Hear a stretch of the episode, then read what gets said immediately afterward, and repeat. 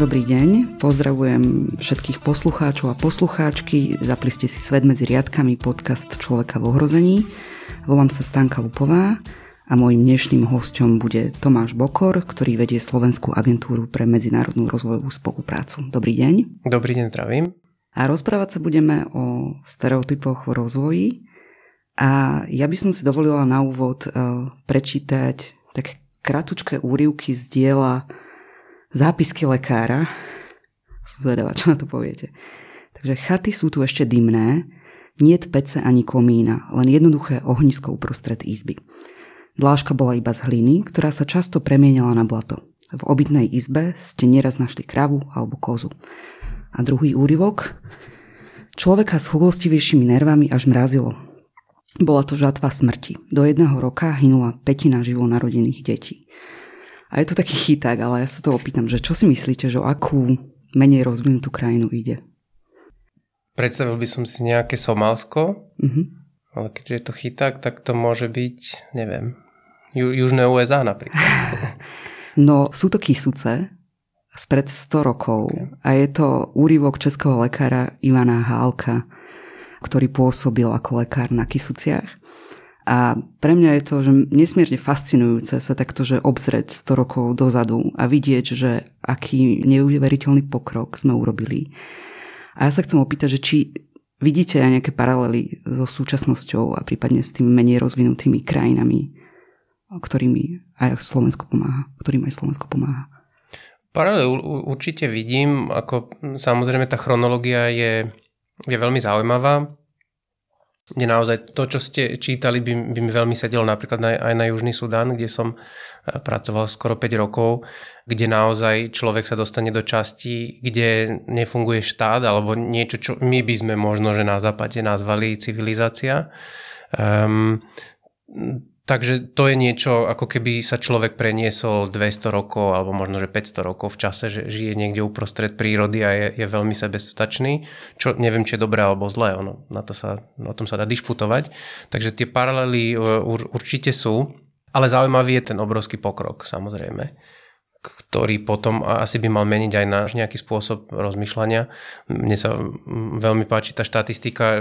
Nedávno som bol na Islande, kde sme hodnotili rozvojovú spoluprácu a oni naozaj sa hrdili tým, že oni v 70. rokoch alebo v 1970. boli rozvojová krajina a teraz sú veľmi bohatí a, a sú jedným z najväčších poskytovateľov pre, na počet obyvateľa rozvojovej, rozvojovej pomoci na svete.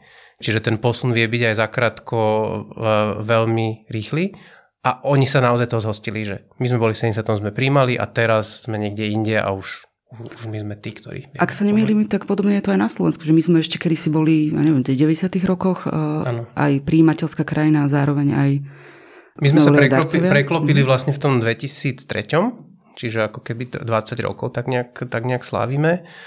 A sme teraz akože ekonomicky, keď to prerátame na, na obyvateľa, tak v top 35 na svete. Ono sa zdá, že 35 je, že však to je veľmi veľa krajín, ale my sme naozaj ako tá ekonomická elita.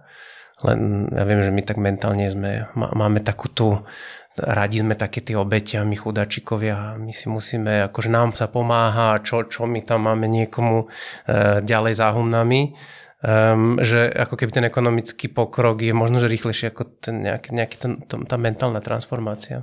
Rozumiem, ešte sa k tomu dostaneme, rozoberieme viaceré stereotypy, ale ja sa ešte pristavím, vy ste spomenuli pri tom Južnom Sudáne a načrtli ste niečo také, že že žijú viac v súlade s prírodou. A tu sa ešte pristavím pri tom pánovi doktorovi Českom, mm. pretože ten na tie kysúce išiel presne s očakávaniami, že že tam ľudia žijú v akomsi ideálnom svete, že žijú v súlade s prírodou, že sú takí spätí s tou prírodou, že sú nepoškvrnení civilizáciou a považoval to za jednoducho za niečo dobré a potom tam prišiel a zrazu to bol pre neho že obrovský šok, lebo ono sa to spájalo práve s tou veľkou chudobou a, a so zlým zdravotným stavom, v akom to obyvateľstvo žilo.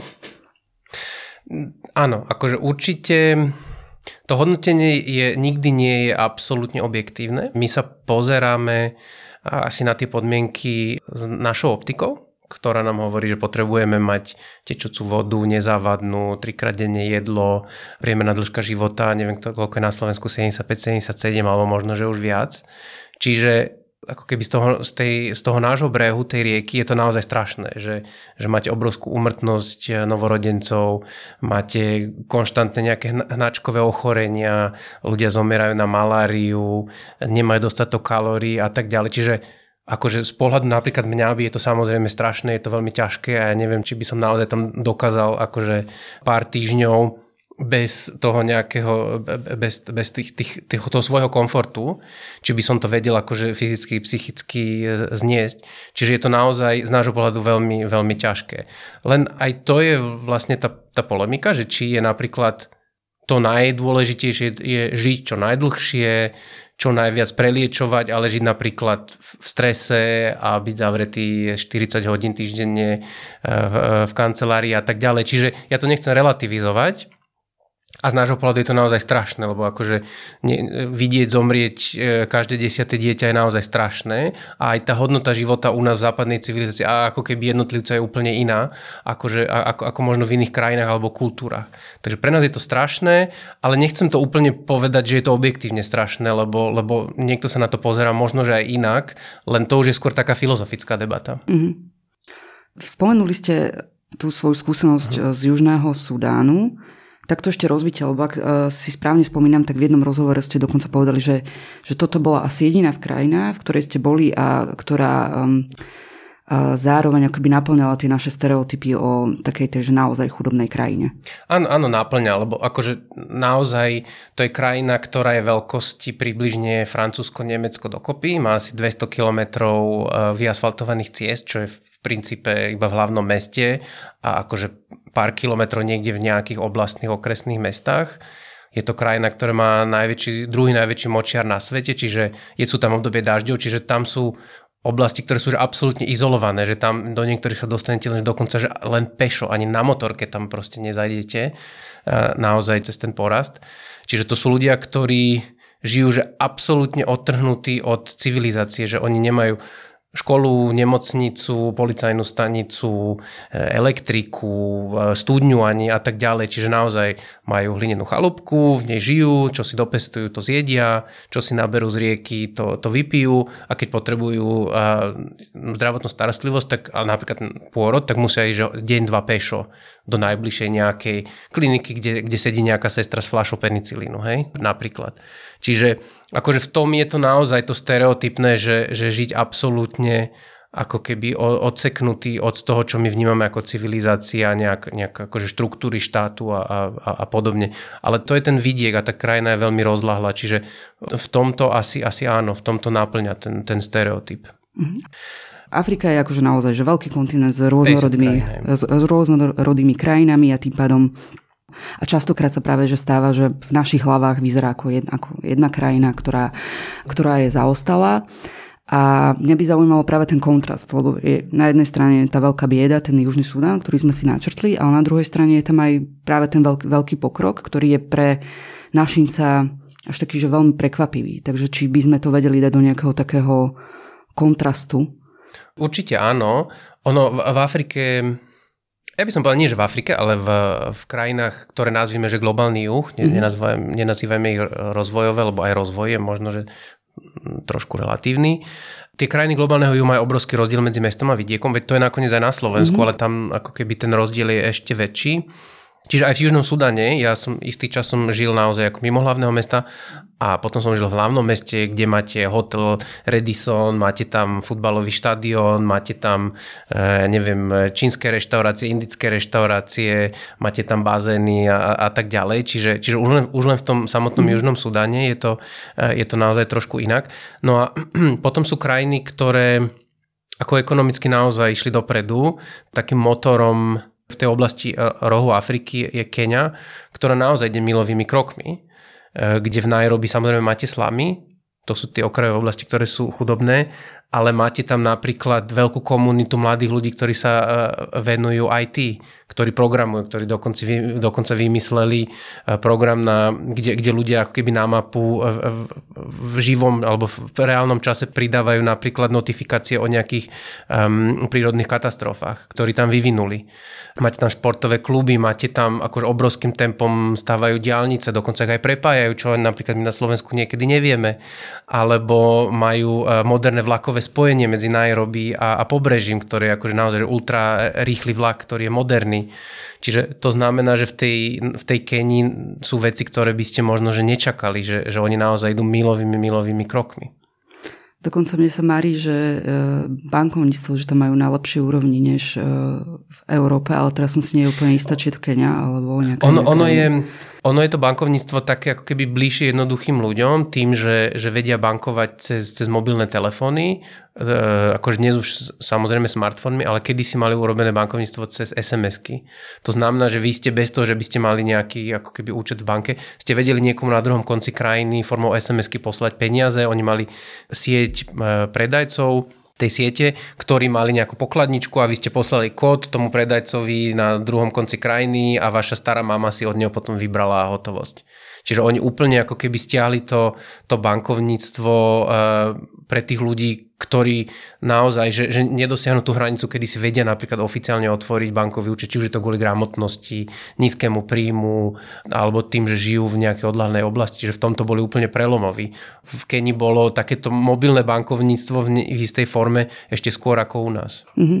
Inak o tomto sa zvykneme rozprávať so študentmi na katedre žurnalistiky, oni sú dosť prekvapení, sú prekvapení aj z tých mrakodrákov práve kvôli tomu, že v tých našich hlavách alebo v hlavách mnohých našincov keď sa povie Afrika alebo globálny juh, tak si práve človek predstaví tie chatrče tie bederné rúška, až, až keď by som zašla do tých úplných stereotypov. Takže som rada, že, že, ste, že ste to takýmto spôsobom pomenovali. Ale zostaneme ešte v tej Keni, pretože to je jedna z troch krajín, ktorých Slovensko pomáha, ak sa nemýlim. Čo tam tak. robíme? Napríklad mali sme tam projekty pestovania plodín, ktoré napríklad tí malí farmári vedeli cez mobilnú aplikáciu posúvať informáciu o odberateľom, ktorí prišli, normálne to zvážili na Bluetooth váhe a dostali rovno práve cez to mobilné bankovníctvo zaplatené.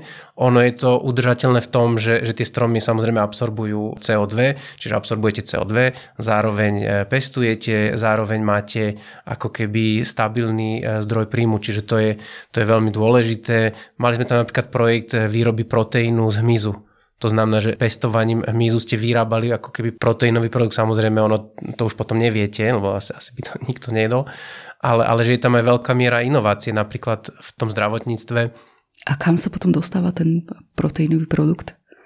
No z neho viete potom robiť akoby potravinové produkty. Môžete mať múčku, ktorá sa pridáva napríklad do potravinových produktov na zvýšenie o, o, objemu proteínov v ňom, čiže aby bol výživnejší. Čiže môže to byť nejaké terapeutické jedlo alebo niečo potom. Čiže to je taký akoby proteínový prídavok do, Takže keď a... si človek kúpuje nejaké proteínové výrobky, tak tam môže... Môže, nájsť... neviem, ne, netuším úplne, že, že ako keby, že presne kde, ale, ale je to také, akože je, je to inovatívne. Ono sa hovorí, že hmyz je jedlo budúcnosti, mm-hmm. lebo dokáže obrovský rast, čo sa týka hmoty v krátkom období. Dokonca máme tam teraz projekt, kedy sa pilotuje veľmi jednoduchá plúcna ventilácia v Kenii, kde sa testuje priamo v Kenii s využitím vlastne aj miestnej odbornosti. Čiže, čiže v tej Kenii vravím, Čo že to tam... znamená? Viete to prosím ešte? Plúcna ventilácia, tam vlastne sa vyvíja prototyp. Plúcna ventilácia, ako však ono, ono to bola téma samozrejme počas covidu, že keď, kedy ako keby telo nedokáže samodýchať, tak má, potrebuje tú podporu. No a mali sme tam projekt, kedy naozaj jeden, jeden z našich príjimateľov, pilot pilotoval e, takéto riešenie priamo v Keni. To znamená, že nevyrábal to na Slovensku, ale v Keni robil aj vývoj, aj testovanie. Mhm, to znamená, že nejaká slovenská firma pôsobila tak, v Keni a bola tak. podporená. Hej, hej. Hej. Čiže akože tá rozvojovka je tam taká aj tradičná, ale aj tá inovatívna, čo, mm-hmm. je, čo je ako keby veľmi, veľmi dôležité. Mm-hmm. Tak ja asi poviem predsa len jeden z takých tých častých stereotypov, keď sa už o tom rozprávame, že, ktorý zrejme možno môže časti poslucháčom napadnúť. A to konkrétne, že e, prečo pomáhame v krajinách globálneho juhu a prečo tie peniaze nejdú viac alebo nezostávajú viac na Slovensku. No takto, že my pomáhame veľmi maličko, úplne úprimne, asi pred mesiacom vyšli štatistiky OECD, ktorého sme teda členom. To OECD má taký výbor pre rozvojovú spoluprácu, kde sme tiež, tiež členmi už nejaký čas, máme z toho aj nejaké ako keby medzinárodné záväzky. A my dávame ak sa dobre nemýlim, okolo 0,15% HDP. My sme slúbili medzinárodne, keď sme vstupovali do, do toho OECD výboru, že to bude 0,3 Uh, má to byť do roku 2030. Takže je to také, že ešte veľmi maličko a sme skoro úplne na chvoste, že za nami sú už iba Gréci, čo sa týka minulého roka. Mm-hmm. Takže je to veľmi malilinko. A, a prečo je... vôbec? Hej, že otázka je, že prečo vôbec? No, som spomínal, že, že my už sme krajina, ktorá medzi 35, ne, nemám teda štatistiky z minulého roka, ale akože per capita 35 najbohatších ekonomik na svete. Ja neviem, že či sme, či sme ako keby tak slabí, že si povieme, že, že my nevieme pomôcť e, sami sebe a ešte nejakú tú korunku poslať aj, aj ako keby vonku. Že ja neviem, či sme tak chudobní, že, akože často používam, teda používam, počúvam tie argumenty, že, že, že kým posledná osada rómska nebude dobre vybavená a, a opravená a tak ďalej, tak ani euro vonku. Je dôležité starať sa aj, o, aj, aj ako keby aj doma, o, o možno že zraniteľné skupiny, ktoré my sami znevýhodňujeme. Treba samozrejme to riešiť, ale nemyslím si, že, že to zhltne 100% našej nejakej energie. Myslím si, že, že to málo nám ostáva. Sme naozaj krajina, ktorá je súčasťou civilizovaného sveta. Sedíme za stolom s bohatými krajinami, sme si s nimi rovní a sme jednoducho krajina, ktorá je silná, ktorá vyrastla, tak akože my sme sa naozaj mali niekam posunúť mentálne. Má to akože aj, aj druhý aspekt a to je aj trochu morálny. My sme krajina, ktorá vyrastla industriálne, ale zároveň prispieva k mnohým problémom eh, v zmysle klimatickej zmeny práve na tom globálnom juhu. My to vidíme v Kenii, vidíme to v Sýrii, v Iraku, kde naozaj tá klimatická zmena robí obrovské problémy. Bavili sme sa o tom živobyti napríklad. Eh, ľudia, ktorí chovajú dobytok, ktorí pestujú naozaj sa každoročne čoraz viac a viac a pravidelne potýkajú so suchami, so záplavami a tak ďalej a my ako industrializovaná bohatá krajina nemôžeme tvrdiť, že my s tým nemáme nič, lebo to nie je pravda. Ako planéta je prepojená, atmosféra je prepojená. My sme na tom vyrastli a, a nejakým spôsobom musíme zobrať za to zodpovednosť. Či už za to, čo sa deje teraz, alebo my sme vyrastli naozaj aj, aj za minulého režimu, veď tu bola akože ťažká industrializácia. To má svoje dôsledky. Druhým je napríklad, alebo tretím napríklad je aj to, že my sme mali veľmi silný zbrojársky priemysel, naše zbranie by som si dovolil typnúť, že teraz v Sudáne, čo prebieha konflikt, tak asi by ste tam našli aj nejaké vybavenie z Československa. Do Sýrie sme dodávali veľa aj bojových lietadiel, tankov a tak ďalej. To bol pre nás biznis, ktorý možno, že už je trošku zabudnutý, ale náš priemysel vyrastol aj na tých skúsenostiach, ktoré v istom momente eh, produkoval naozaj ten zbrojársky priemysel. Čiže ono to má naozaj takých ako keby um, väzieb na ten priemysel. A potom je aj tá, tá ľudská, etická, že či naozaj máme byť čisto egocentrickí, či sme dostatočne civilizované na to, že už aj určitá miera filantropie by od nás ako od krajiny mala vychádzať smerom von. Mm-hmm. Ja si zároveň myslím, že to asi nie je, že buď alebo, že musíme buď pomáhať iba, iba doma a poupratovať tak. si doma, alebo, alebo vonku.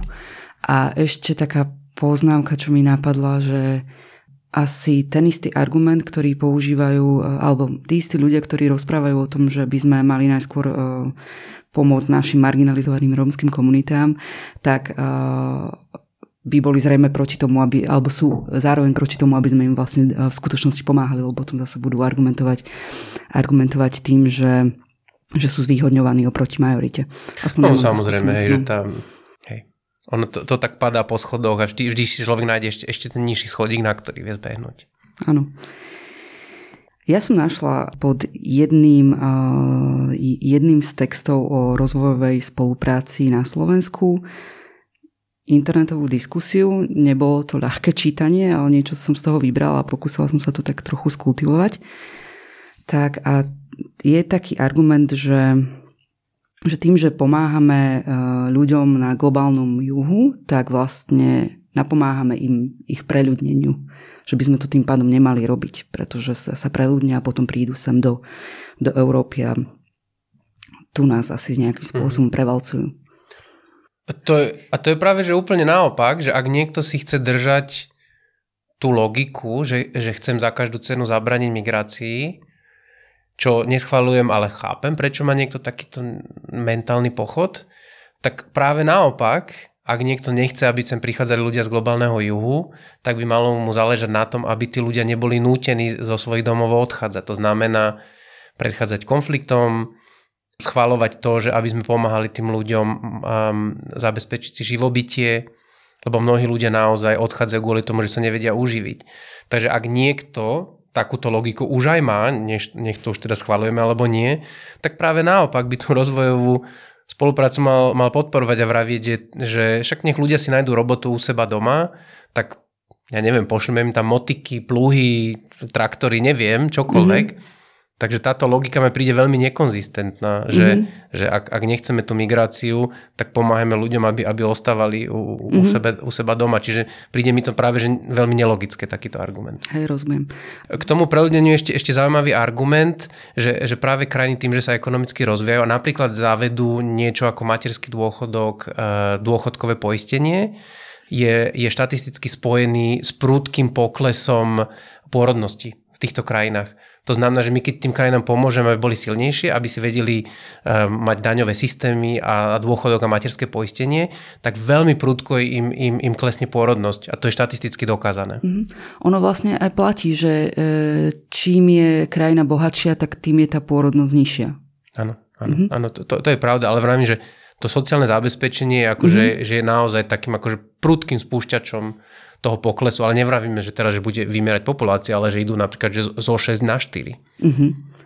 Potom som ešte niekde čítala niečo také, že či by nebolo predsa len lepšie, keby si uh, pomohli sami, alebo keby sme nechali na nich, aby si pomohli sami, a pretože sa tým akoby buduje istá závislosť a dokonca aj toto je že vraj jeden z argumentov, ktorý používa aj časť intelektuálov priamo v Afrike.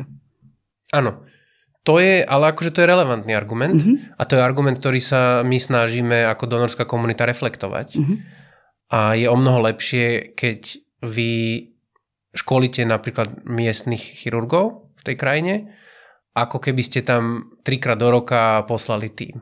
No mm-hmm. ideálne, keď urobíte toho kombináciu, že však dobre, veď pošlete lekára odtiaľto, ktorý ale okrem toho, že, že urobí nejaké zákroky v tej krajine, bude to ruka v ruke robiť s miestnym personálom. Čiže toto je relevantný argument, s ktorým ja akože čiastočne aj súhlasím, ale nehovorí mi to, že, že nerobí ten rozvoj, ale skôr reflektovať tú potrebu skôr budovať kapacity, ako robiť niečo za nich. To znamená, že suplovať ten štát je horšie, ako budovať kapacity toho štátu, tej krajiny globálneho juhu, aby potom vedel sa ten štát postarať o svojich občanov. A teda rozvojová spolupráca na to reflektuje a mení sa nejakým spôsobom práve zmenia sa nejakým spôsobom projekty práve prihliadajúce na toto? Určite áno, uh-huh. tá genéza rozvojovej spolupráce za posledných, asi by som povedal, že 70-80 rokov, e, naozaj toto, e, toto, toto reflektuje. E, je to samozrejme viac na tej makroúrovni, ale, ale mnoho projektov sú napríklad na, na zmenu, neviem, asistenciu pri nastavení právneho systému. Zdieľanie skúseností, ako napríklad Máme napríklad záujem zo zahraničia, aby Slovensko poskytlo svoju expertízu v, v oblasti, neviem, či asi si spomínate, že na Slovensku máme register používateľa, používateľov koncových výhod. Hej, ktorý nás v zahraničí je vnímaný veľmi pozitívne a mnohé krajiny práve sa obracajú na Slovensko s tým, že, že aj oni by to chceli, že aby sme im pomohli. A to je napríklad veľmi dobré, lebo vy viete zvýšiť transparentnosť, znižiť mieru korupcie, tá krajina si vyberie viac, viac peňazí, menej tých peňazí sa stratí, predtým sme hovorili pred minútkou a bude mať viac peňazí na, na, na vlastný rozvoj. Čiže, čiže nerobíme len, len, len to, že niekde prídeme a nastavíme, ale ako keby zdieľame svoju skúsenosť, radíme im, sedíme za jedným stolom, máme pracovné skupiny. Čiže takéto skúsenosti sú naozaj vynikajúce. Takže toto je niečo, čo naozaj že implementujeme v tých krajinách? Viete aj povedať nejaký konkrétny príklad? To je niečo, ktoré v tejto chvíli nie, ale, ale ako keby pracujeme na tom, je o to veľký záujem um, a my sa rozprávame aj v rámci štátnej správy. Hej, že mali sme napríklad stretnutie s ministerstvom spravodlivosti, ktoré povedalo, že že boli by ochotní do toho ísť. My, my to samozrejme ako agentúra budeme musieť nejakým spôsobom zadministrovať. Uh-huh. Takže je to v procese prípravy, by som povedal, ale je o to záujem. A, a ktoré krajiny? Ide teraz predovšetkým o, o krajiny západného Balkánu, hej, že tam akože ten záujem, ten, ten záujem uh-huh. tam je. Ale napríklad mali sme, mali sme tukenských hasičov, ktorí mali záujem o, o to sa pozrieť, ako slovenský hasičský a záchranný zbor napríklad manažuje polica- no, požiarnické stanice. Takže boli, boli na požiarnej stanici v Petržalke, boli na tréningovom centre e, na Lešti, aj išli domov a ako keby chcú si teraz oni sami svojich požiarníkov zorganizovať.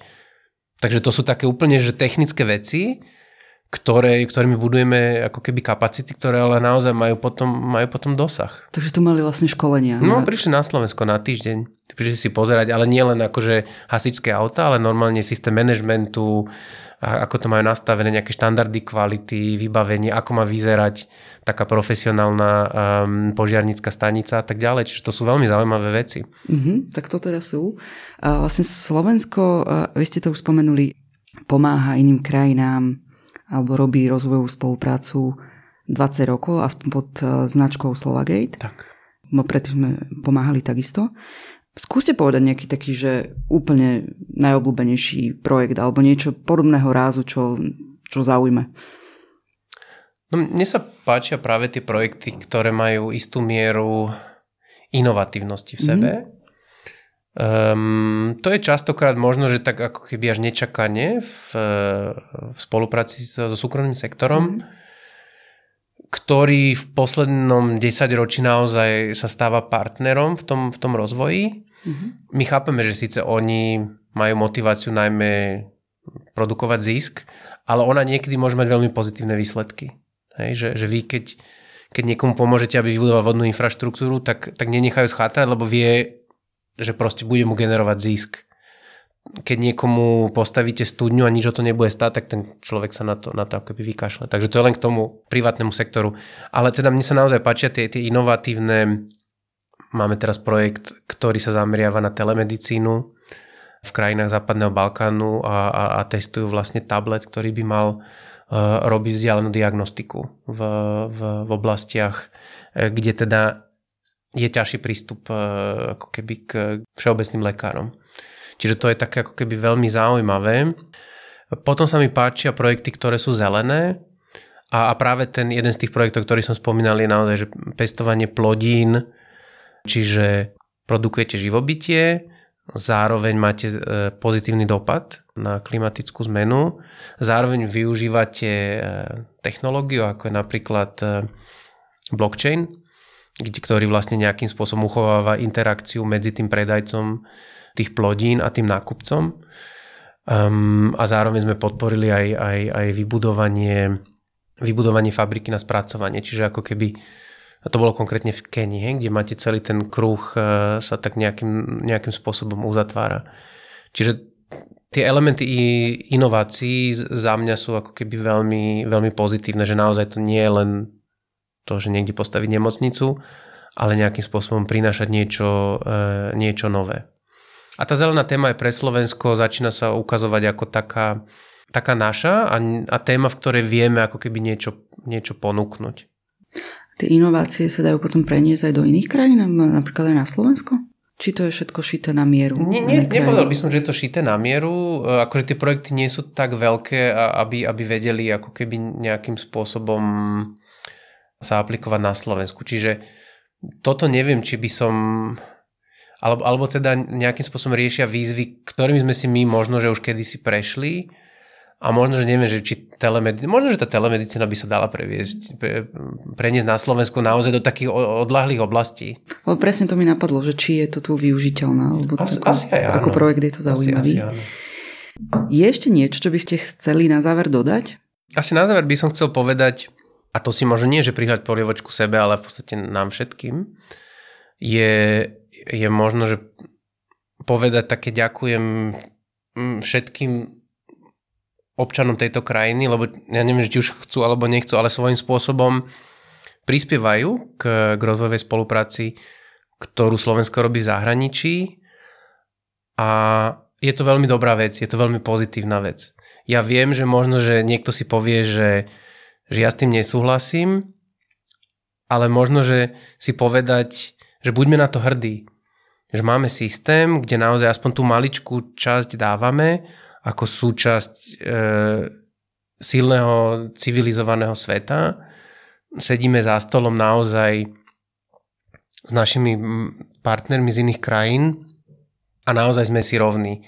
A naozaj sme niekde inde, nie, už, nie, nie sme už ten bača na salaši, ktorý ako keby nevidí za tých humna, ale sme naozaj súčasťou civilizovaného sveta a za tých posledných 20 rokov každá vláda sa istým spôsobom do väčšej alebo menšej miery k tomu prihlásila. A za mňa je to jeden z dôvodov, prečo som sa vrátil na Slovensko. Že, že ako keby tú mentalitu do istej miery máme. Ja dúfam, že, že, že čoraz ďalej bude silnejšia a silnejšia. Ale je to niečo, na čo by, na čo by sme nemali nadávať, že, že niekto berie z našich daní, ale skôr by na to hrdý. Že, že vie, vieme aj v tom zahraničí ako keby nejakým spôsobom mať pozitívny prínos. A tie krajiny to naozaj vnímajú. Že častokrát, keby ste prišli do Kene, do Moldavska, tak mnohokrát to Slovensko tam, tam vidno. A oni že aha, Slovensko. A vidíte, presne na to som sa chcela ešte opýtať a zabudla som. Tak ja to ukončíme asi týmto, že ako nás vidia presne v tom zahraničí, že či je ten, aký je ten náš obraz eh, v jednotlivých krajinách. Môžeme skúsiť pokojne tú Keniu, to Gruzínsko, to Moldavsko, čo sú vlastne krajiny, kde pomáhame. Ja si myslím, že to ovocie toho, že pomáhame aj v zahraničí, je prítomné. Je to jeden z tých argumentov mimochodom, preč, prečo tú rozvojovú spoluprácu robiť. Niekto to vníma tak veľmi pragmaticky, že to mm. zlepšuje reputáciu. Ale tie vlády, keď kolegovia z ministerstva idú do Moldavska, tak registrujú, že áno, Slovensko nám pomáha v Gruzinsku, áno, Slovensko nám pomáha v Kenii veľmi dlho. Oni, oni na to reflektujú ešte viac priamo v tých okresoch, kde pomáhame. A, a Slovensko tam má pozitívnu reputáciu. To znamená, že že je to vnímané pozitívne, čo sa týka jednotlivcov, alebo aj keď firma príde Slovenska do týchto krajín, tak ako keby nejakým spôsobom taký malý nejaký červený koberček je tam, je tam rozprestrený. A plus to vnímajú aj iné krajiny donorské, keď, keď sedíme za tým stolom v Bruseli, tak vedia, že my, my nie sme len tí, ktorí myslia iba na seba, ale sme tí, ktorí vedia ako keby prekročiť ten svoj tieň a pomôcť aj, aj, aj trošku ďalej ako len za tými humnami. Mm-hmm. Ďakujem veľmi pekne eh, hostovi eh, dnešného podcastu Tomášovi Bokorovi. A ja ďakujem. A poslucháčom prajem ešte príjemný deň. Do počutia.